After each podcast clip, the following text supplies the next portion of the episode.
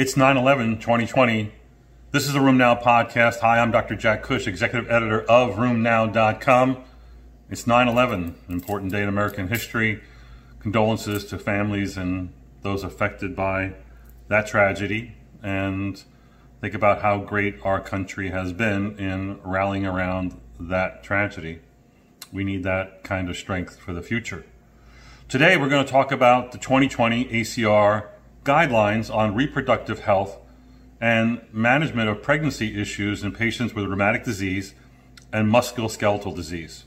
These guidelines were um, established in 2019. I was part of the committee along with a large number of rheumatologists and patients who met on multiple occasions and you know congratulations from uh, to Lisa Sammaritano and all of her colleagues and all the hard work they did in this gargantuan task of reviewing the literature, you know, thousands of papers distilled down to 289 um, studies that were that formed the evidence for the 132 PICO questions and 12 clinical practice guidelines that they came up with.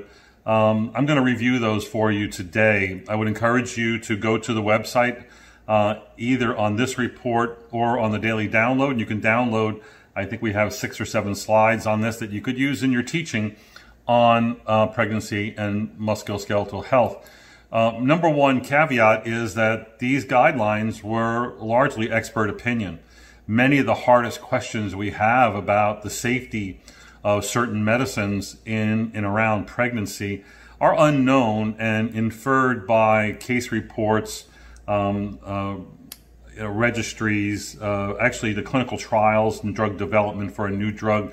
Uh, there's not a lot of data, but um, again, luckily we had a large number of real experts in the field, including um, um, people from the OBGYN field um, and again, patients. So uh, realize that a lot of this is ex- expert opinion. There are several of the statements that we put forth that were strongly recommended based on good evidence. Unfortunately, they were a minority here. I'll refer you to the paper to get the weighting um, if you're stuck in trying to figure out how strong you should consider this. Let me give you a few caveats to begin with. Number one, the guideline committee felt it was important that women with rheumatic disease who are pregnant be managed, co managed by a rheumatologist and other experts as need be to manage that patient. That may include maternal fetal you know, um, uh, health experts, you know, high, high risk OBGYNs when appropriate. Um, second, that um, in your being involved as a rheumatologist, you should also be monitoring disease activity during their pregnancy. They didn't go so far as to say how many times you should see the patient and at what schedule, but that you should be monitoring disease, and that may include laboratory testing to um, be checked at least once every trimester during pregnancy uh, and really, you know, use that as the basis to educate the patient along the way. Uh, again, it's important to do these in women who want to conceive, uh, and, and, and especially when considering medicines that could um, affect their disease activity and or their, their fertility for the future. Uh, women who are inadvertently exposed to teratogens during pregnancy, they strongly recommend discontinuing the medication and refer the patient to maternal fetal medicine uh, for consultation and future action. Um, it is, need not be that all of them end up with e- uh, elective um, abortions. Uh, many of them can carry, uh, and you know there's good data, um, observational data, I should say, on uh, pregnancies conceived on leflunomide and methotrexate, where most, the vast majority of them were normal pregnancies.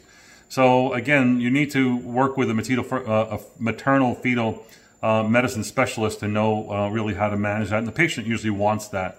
Um, and then lastly, women should be encouraged to breastfeed um, if that's desirable and medically possible. Um, disease control um, should be maintained with medications that are compatible with method with lactation, and I'll review that at the end. Turns out that most of our medicines are compatible with breastfeeding uh, but this needs to be reviewed with the patient. Um, one of the first slides talks about contraception. It's very important that when you have a woman of childbearing potential, potential, if not at the first visit, at the second visit, ask them what your plans are for pregnancy in the future. How many children have you had? How many do you want to have? What's your misgivings or issues or concerns? And you need to educate them about this. The interesting thing about this ACR guidelines and recommendations document, it is dense with information. It is almost requ- it is required reading for every rheumatologist to go through, especially if you're going to be counseling your patients about what to do regarding future pregnancy issues. And that starts with counseling about family planning and or the use of contraception. Contraception is very important and maybe even more important when you're going to use medicines that have teratogenic potential, especially mycophenolate, cyc- uh, cyclophosphamide, maybe even methotrexate and leflunomide. So it's important to do that. Overall, the guidelines committee um, uh, recommended IUDs and progestin um, uh, subdermal implants over hormonal contraceptives. The issue with hormonal contraceptives, of course, is that they impose their own risks, including higher risk for venous thromboembolic events, especially people with, with such a history, or in um, uh, patients with lupus and antiphospholipid syndrome, etc. Um, overall, the most highly effective of the contraceptive methods that the committee reviewed were the copper IUD, the progestin IUD, and the progestin implant. Um, almost as effective, but not quite, would be the progestin only pill given daily. Um, a Depo-Provera, DMPA IM injection, usually given every three months. Uh, the combined estrogen progesterone pill, uh, usually a daily pill um, a transdermal patch, which could be weekly, or a vaginal ring, which can be monthly. And then less effective and frowned upon, if that's your method, would be the diaphragm, the condom, um, fertility awareness uh, methods. That's like, you know, um, I, I, guess basal body temperature and, you know, other hocus pocus that generally has got all kinds of problems with it, and the use of spermicides. Um, specifically when talking about contraceptive uh, contraception, you have an active, moderate to severely active lupus or lupus nephritis patient. They recommend uh, using a progestin only um, medicine, progestin pill, progestin implant, or Depo-Provera, or an IUD, and they do recommend against the use of combined estrogen progestin contraceptives.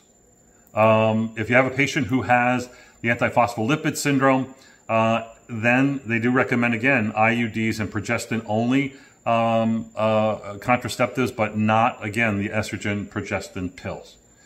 So let's move on and talk about something that we don't talk about a lot about a lot about, and that is paternal considerations. The fathers of women who are going to get pregnant, and the father has a rheumatic disease, and he's taken all the drugs that you use. And how do you counsel him?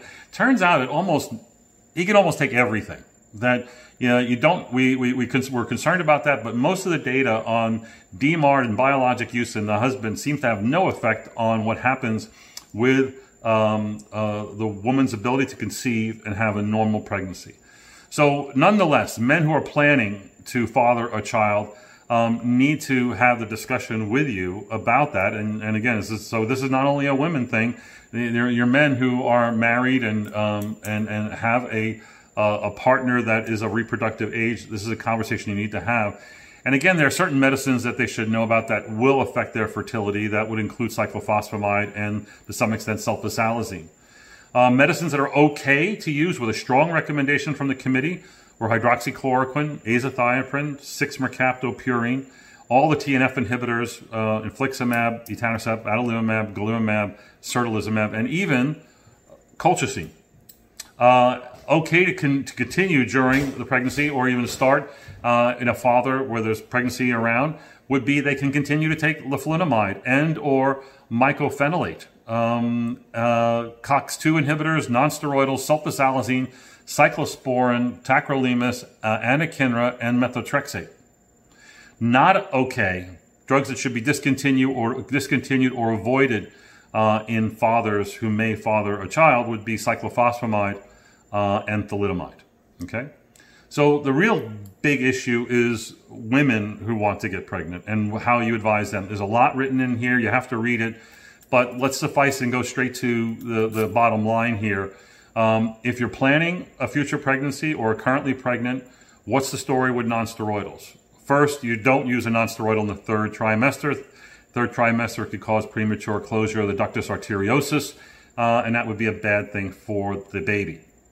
If you're pregnant It is okay to use a non-selective NSAID, and that is preferred over COX-2 inhibitors. COX-2 inhibitors seem to have more of a risk associated with them, so um, diclofenac, naproxen, ibuprofen, uh, the non-selective nonsteroidals are preferred.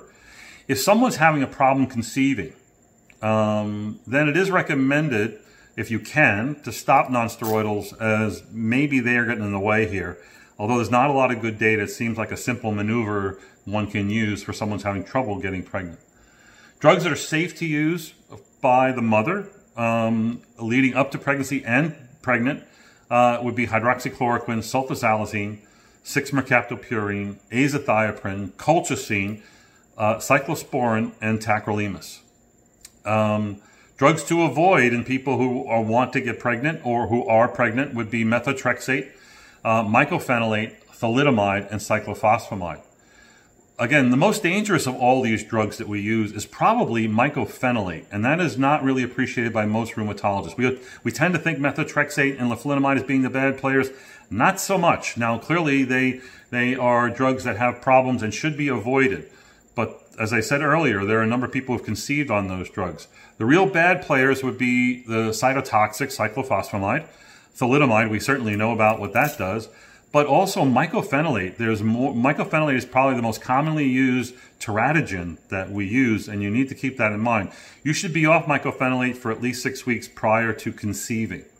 The data on methotrexate is mixed. The committee uh, came up with a guideline you should be off of that for three months, which is what everybody thinks. But in fact, the package insert for methotrexate says you should be off of it for four weeks.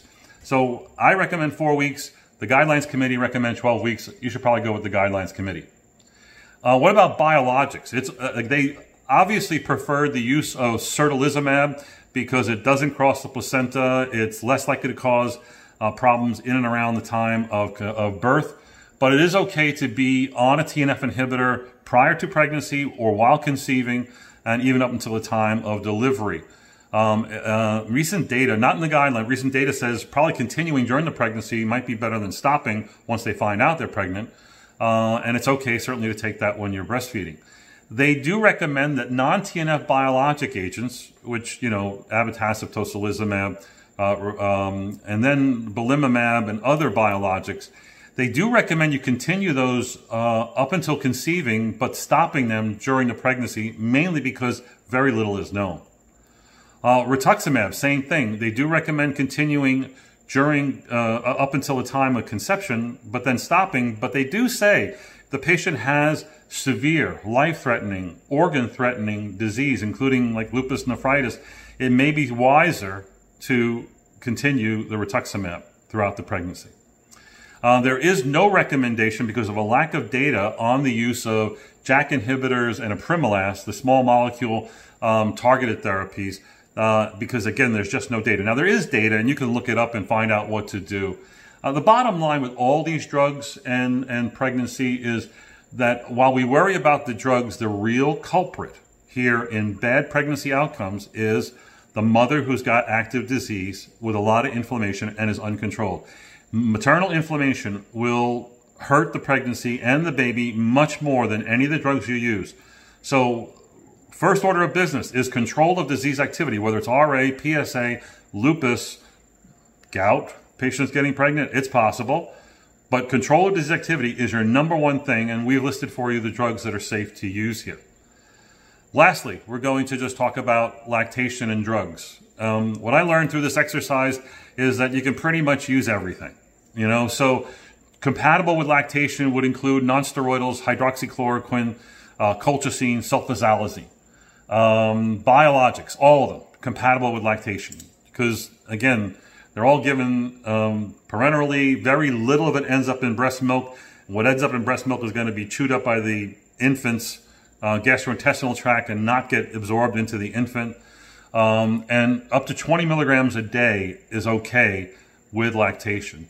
Um, the committee did recommend um, breastfeeding if you're on leflunomide mycophenolate, cytoxan, methotrexate, and thalidomide.